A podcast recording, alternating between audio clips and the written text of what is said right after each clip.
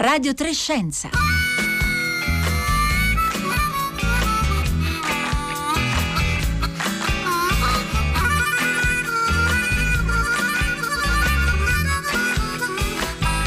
Buongiorno, buongiorno da Pietro Greco e benvenuti a Radio 3 Scienza.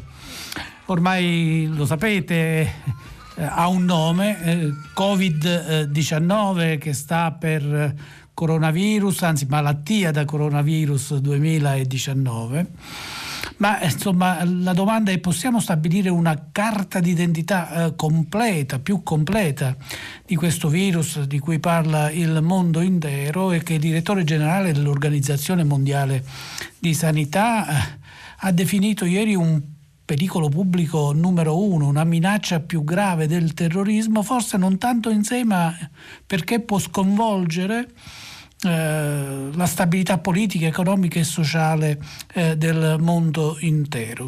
Quindi un virus molto eh, pericoloso e anche una paura del virus molto pericoloso. Quali sono i tempi di incubazione? Qual è la contagiosità di questo virus? Qual è la mortalità? Dove potrebbe annidarsi? Cosa possiamo fare per evitarlo? Buongiorno anche da Roberta Fulci. Raccontateci anche come sta arrivando a voi la percezione del rischio di questo virus. Sentite l'allarme aumentare o magari diminuire nel corso del passare delle settimane? Allora 335 5634 296 per i vostri sms e i vostri messaggi WhatsApp oppure Facebook e Twitter dove siamo Radio 3 Scienza.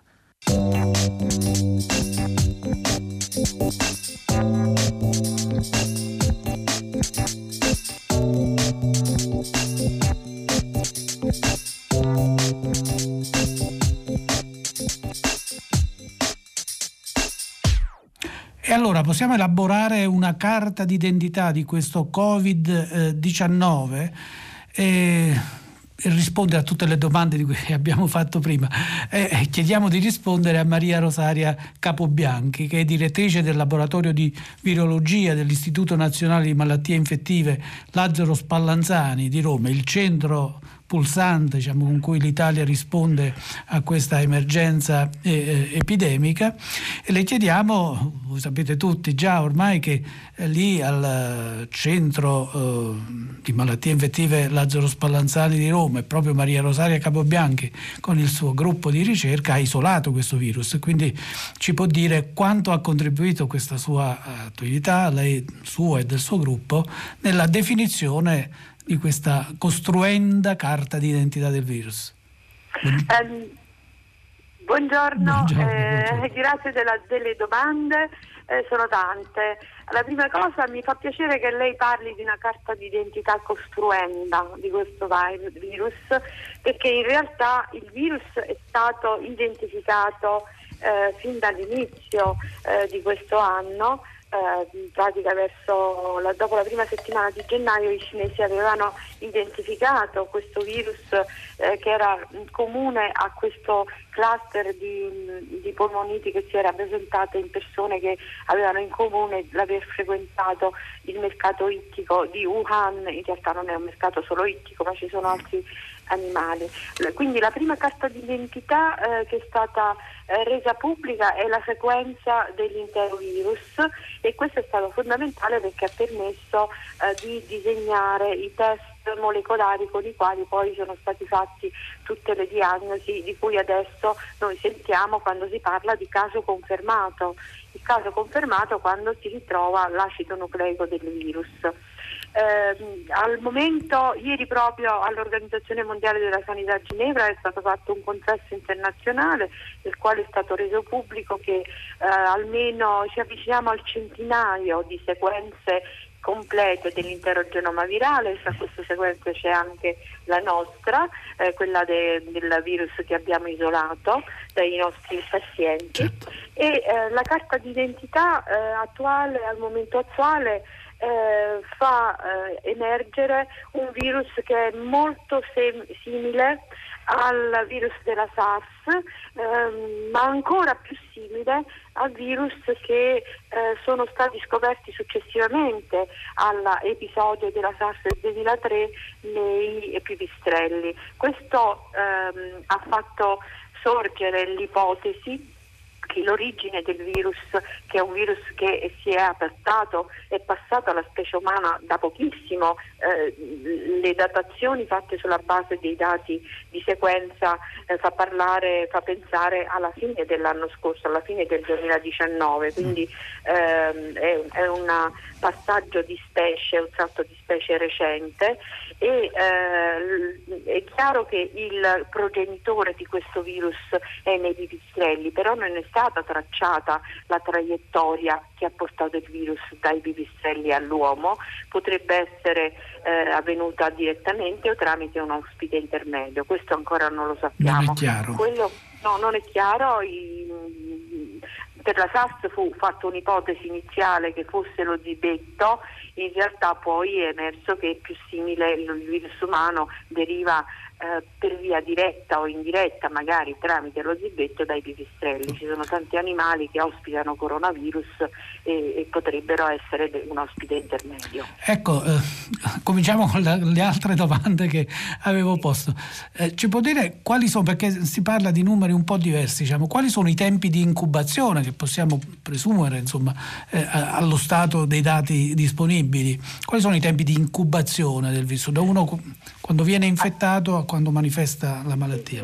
I tempi di incubazione sono stati inizialmente dedotti per analogia con la SARS mm. e con l'altra infezione che gli somiglia, che eh, però è ben più grave, che è l'infezione da MERS coronavirus.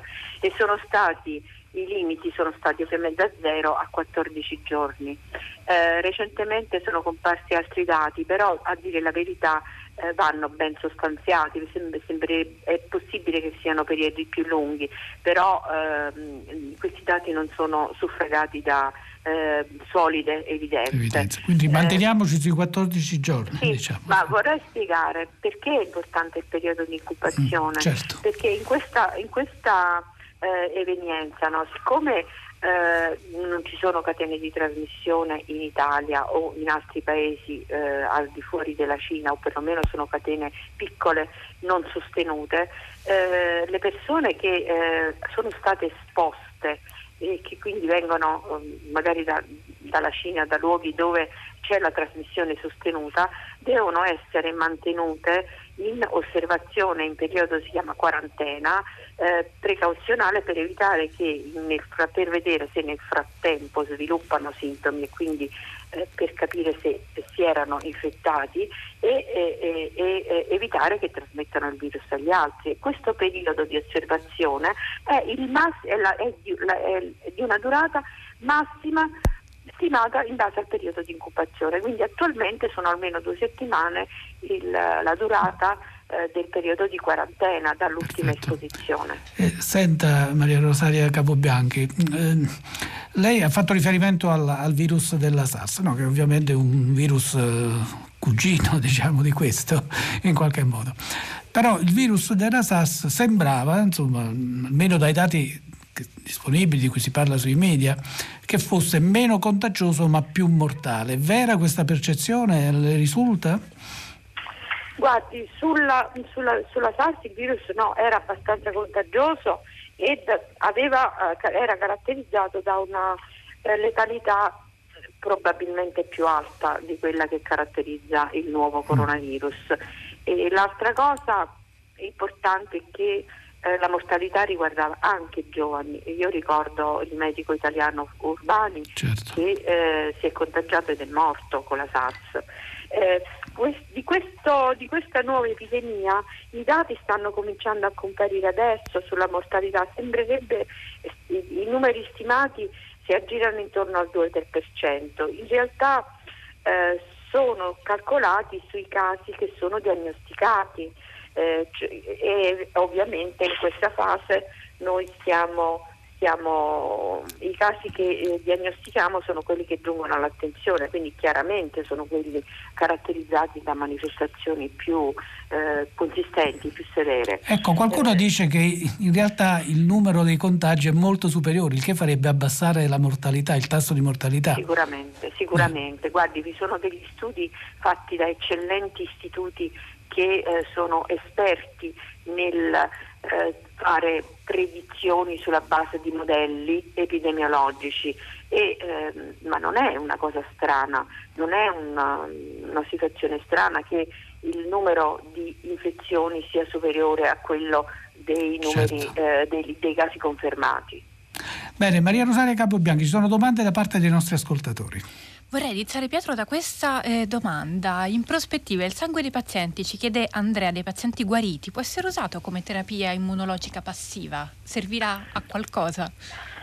Um, il sangue delle persone guarite contiene gli anticorpi presumibilmente, non ci sono ancora dati in merito eh, su questa particolare situazione, però è un paradigma generale. Il sangue delle persone contiene anti- guarite contiene gli anticorpi. Ora la sieroterapia è un approccio terapeutico classico e molto antico. Eh, al momento eh, noi non sappiamo se sono gli anticorpi presenti nel siero i veri protettori, cioè non abbiamo ancora informazioni sui correlati di protezione e sui responsabili della protezione. Non dimentichiamoci che si tratta di una infezione che, eh, il cui principale, e non esclusivo bersaglio è l'apparato respiratorio. Come per l'influenza, eh, gli anticorpi che sono nel siero che presumibilmente non raggiungono la sede del primo, della prima eh, moltiplicazione del virus eh, non sono l'ideale per proteggere, sono un correlato, ovvero sia sono un'indicazione che la persona è stata infettata, ma non sappiamo ancora se sono il meccanismo attraverso cui si possa realizzare la protezione. Maria eh, Rosaria Capobianchi, ehm, c'è un dato che, che, ci, insomma, che, che, vorremmo ci fosse spiegato, cioè, le, le, vittime e i contagiati sono molti, per la grandissima maggioranza in Cina. Fuori dalla Cina ci sono solo due vittime, molti contagiati, non moltissimi, ma solo due vittime, mentre oltre 1100 vittime sono tutte in Cina e quelle due vittime sono entrambe nell'Asia orientale. Come si spiega questo fenomeno? Perché noi qui in Occidente abbiamo, maggiore, abbiamo avuto una maggiore possibilità di prevenire eh, eh l'infezione o, o, altro? Aspetti, mh, mm, eventualmente una maggiore capacità di prevenire la forma, la mani- l'aggravarsi, sì, l'aggravarsi non sì. di prevenire l'infezione. È chiaro che eh, più alto è il numero di persone infettate, più alto è il numero di persone che presentano forme gravi e più alto è il numero dei decessi.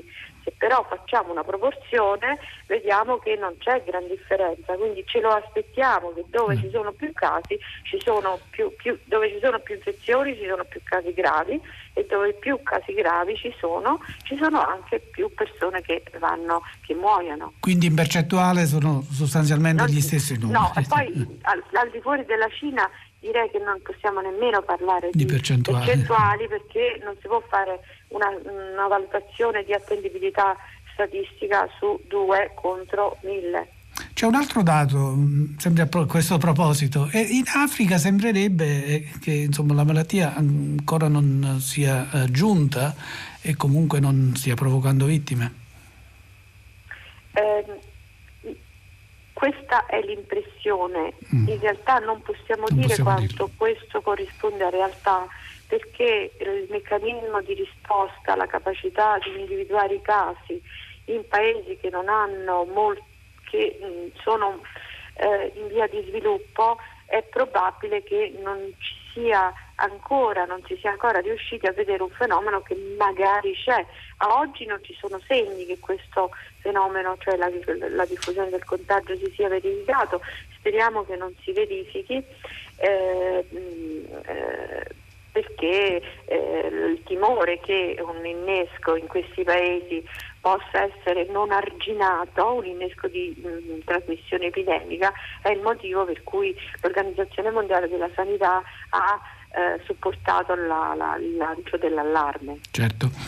E, eh, e adesso... Mh, mm, proprio ieri diciamo, eh, mi sembra che eh, l'Organizzazione Mondiale di Sanità a cui lei si riferisce ci ha detto che per il vaccino, eh, che sarebbe il modo migliore per contrastare la diffusione di questo virus, eh, occorrerà attendere all'incirca 18 mesi. È un eh, periodo che lei giudica congruo oppure eh, cosa ne pensa? Eh, secondo me eh, queste valutazioni intanto sono prudenti e io le condivido, però a dire la verità eh, non si può eh, stabilire in anticipo quando si arriverà ad un prodotto utilizzabile. Eh, questo sulla base delle passate esperienze oggi siamo, partiamo da, una, da, un punto molto più avanzato, cioè ci sono piattaforme già pronte per essere ehm, adattate a rispondere alla nuova infezione e quindi si parte da momenti sicuramente è una situazione sicuramente più avanzata di come si è partito al tempo della SARS, però dalla possibilità di disegnare un vaccino, progettarlo anche sulla base dei dati molecolari che sono disponibili, a, la, la, la, a percorrere tutta la filiera che arriva alla determinazione della capacità di prevenzione, di protezione e poi a poterlo utilizzare nella realtà, il tempo è più lungo di quello che immaginiamo e quindi eh, è possibile, anzi è probabile che eh, si arrivi a un prodotto valido eh, in un momento in cui la fase di picco si è già Passata. superata. Ecco, nell'attesa ovviamente del vaccino, che speriamo arrivi il più presto eh, possibile, eh, le domande che ci poniamo noi, eh, sono non esperti, eh, sono queste, diciamo, eh, dove potrebbe annidarsi questo virus, oltre che diciamo, nella, nella, nel, nel, materiale biologico che noi emettiamo diciamo, con gli starnuti, eccetera, eccetera, dove potrebbe annidarsi e come possiamo, cosa dobbiamo fare per cercare di minimizzare il rischio contagio? Allora, a oggi la sorgente dell'infezione sono persone infette. Mm. Non, è, non, esistono dati che indicano sor- come sorgente di infezione oggetti, ehm, merci, mm. cibi. Ehm, per cui eh, tutto il timore che si è sollevato, io ho risposto a una insegnante di danza che aveva acquistato delle coroncine per fare un saggio in primavera con le sue bambine e mi chiedeva che devo fare, devo bruciare. ecco, io lo riferisco perché questo certo. timore verso le cose, che, gli oggetti o le merci, ai cibi, i ristoranti cinesi sono naturalmente mh, frutto di una fobia che è stata innescata anche dalla grande risonanza mediatica che andrebbe in qualche modo arginata. Eh, i, i, cibi i, i, oggi in Italia ci sono tre casi confermati di infezione. Questi tre casi hanno acquisito l'infezione non in Italia, ma l'hanno acquisita eh, da, in Cina. Sono con, sono eh, ricoverati in isolamento, non trasmettono agli altri perché eh, chi li visita ha le misure di protezione e le persone con le quali queste persone sono entrate in contatto sono, state, sono sotto osservazione. Quindi a meno che non eh, si verifichi, non, non venga identificato qualche altro caso importato eh, dalla Cina, eh, io ritengo pochissimo probabile che ci siano delle trasmissioni innescate in Italia. Quindi nessun allarme. Io ringrazio Maria Rosaria Cabobianchi, ricordo direttrice del laboratorio di virologia dell'Istituto Nazionale di Malattie Infettive Lazzaro Spallanzani eh, di Roma e ricordo il numero di telefono per continuare a intervenire via sms in trasmissione 335 56 34 296.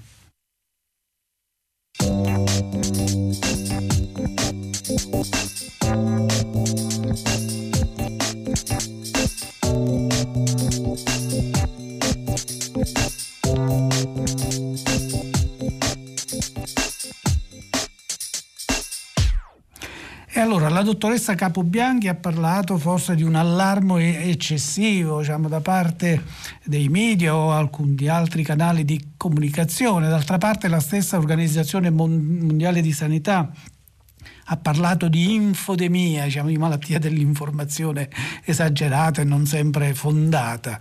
Abbiamo con noi Giancarlo Sturloni è un giornalista scientifico particolarmente esperto in comunicazione del rischio. Allora vorremmo intanto buongiorno Giancarlo.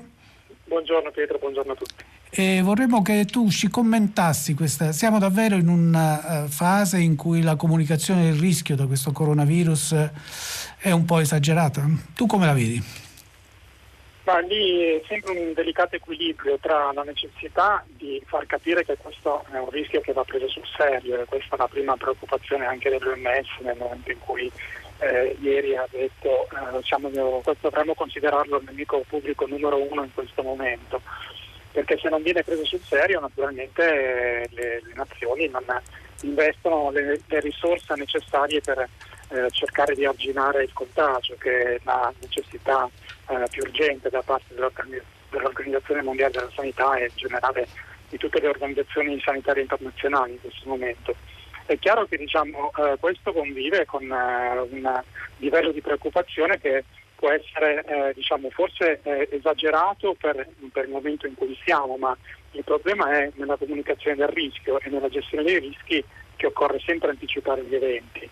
Cioè quello di cui stiamo parlando, in realtà quello di cui l'OMS si preoccupa e di cui noi ci dobbiamo preoccupare, è il fatto che invece eh, questo virus possa eh, riuscire a eh, contagiare diciamo, altre nazioni, magari anche nazioni che appunto come si diceva prima hanno meno difese e diventare un problema davvero globale. Se ora è confinato in Cina, eh, nessuno purtroppo ancora può escludere che diventi una pandemia e quindi diciamo, è chiaro che serve un livello di preoccupazione adeguato non, tanto, non solo e non tanto alla situazione attuale ma anche a quella che potremo dover fronteggiare fra alcune settimane o nei prossimi mesi.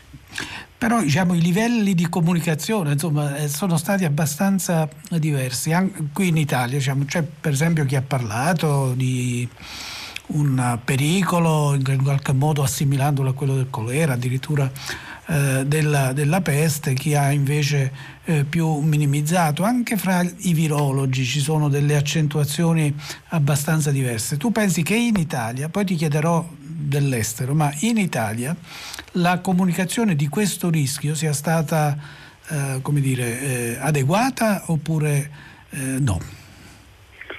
È difficile dire, credo che questo diciamo, lo potremmo dire a posteriori anche analizzando con dei dati più, quindi posso parlare soltanto delle mie impressioni, delle mie certo. esperienze, in questo momento non abbiamo studi eh, che, che, probabilmente poi insomma, verranno anche fatti sulla comunicazione come è stata fatta. Eh, eh, devo dire che diciamo, la comunicazione del rischio come prevenza è sempre qualcosa di molto difficile perché viene fatta in condizioni di grande incertezza e quindi si, si, deve comunicare nel momento in cui sono più le cose che non sappiamo che quelle che sappiamo. Quindi questo, certamente diciamo, fare paragoni eh, come è stato fatto dal ministro Speranza, insomma, che ha una responsabilità molto importante eh, su, di, di, questo, di, questo, rischio paragonandolo al colera e, e alla peste non è, un, non è certamente una, un buon paragone una buona immagine perché fa venire in mente diciamo, uh, situazioni molto diverse da quelle che stiamo vivendo, uh, pire di, di, cadaveri e caccia di autori, insomma non sono, non sono quello che dovremo affrontare eh, nelle prossime settimane in, queste, in questo periodo. Uh, d'altro canto diciamo quello che c'è di positivo è una maggiore presenza, eh, forse un po' cacofonica, anche di esperti e istituzioni che eh, cercano di eh, diciamo, essere attivi anche sui social media, anche sul web, eh, per contrastare eh, fake news e così via, che non circolano però soltanto sul, sul web. Cioè, purtroppo anche molti grandi giornali qualche, qualche volta si sono fatti un po' eh, incantare da, da, notizie che probabilmente eh, sono state usate per, per, per, mantenere alta un'attenzione che in questo momento forse eh, è addirittura eccessiva no? nei toni quantomeno, eh, se non per l'importanza della... Quindi sì, diciamo, c'è, c'è ancora una, una, un'enorme difficoltà a riuscire a estrarre da tutte queste informazioni che circolano diciamo, delle informazioni che siano attendibili, che siano verificate, anche se diciamo, questo è, è anzitutto credo una responsabilità delle istituzioni. Le istituzioni devono essere probabilmente ancora più presenti,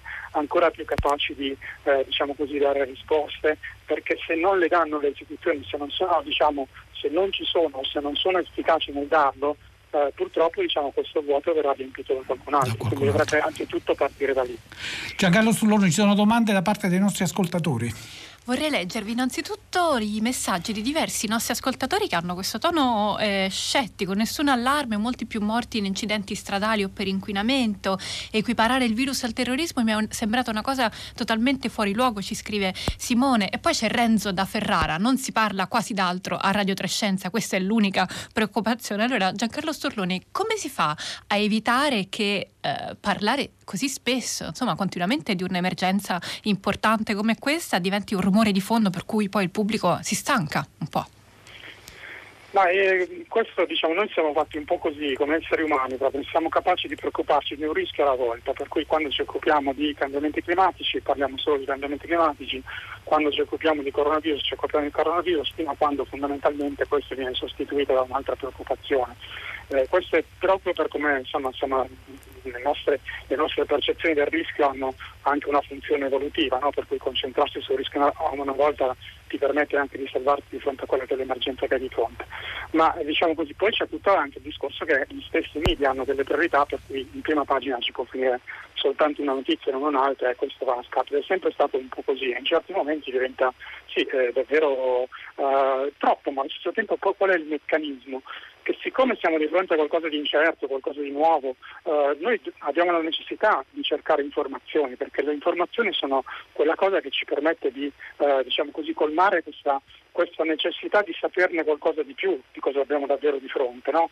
Poi queste le percezioni sono una cosa eh, complessa ed è probabilmente sempre sbagliato diciamo, fare confronti tra le vittime eh, per esempio spesso si è detto che fa molte più vittime di influenza stagionale, è vero, ma non c'entra moltissimo francamente perché se questo coronavirus eh, diventerà una pandemia le istituzioni sanitarie internazionali avranno di fronte non uno ma due problemi, avranno l'influenza stagionale e avranno anche il coronavirus, quindi diciamo, non è che eh, questo va a scapito dell'altro, si sommeranno, non è che diminuiscono gli incidenti stradali se purtroppo c'è anche il coronavirus, eh, questo è diciamo così una eh, una, una, difficoltà che abbiamo, ma non è che questo sminuisce l'entità del problema, non sono diciamo, le persone che si stanno preoccupando inutilmente nel momento in cui è la stessa Organizzazione Mondiale della Sanità a, a cercare di mantenere alta questa attenzione, perché ripeto, senza questa attenzione alta gli sforzi che in questo momento sono anche diciamo, economici, eh, che hanno ripercussioni effettivamente sulla politica internazionale e in questo senso il paragone dell'OMS anche quello è un po' forzato, ma il senso era questo.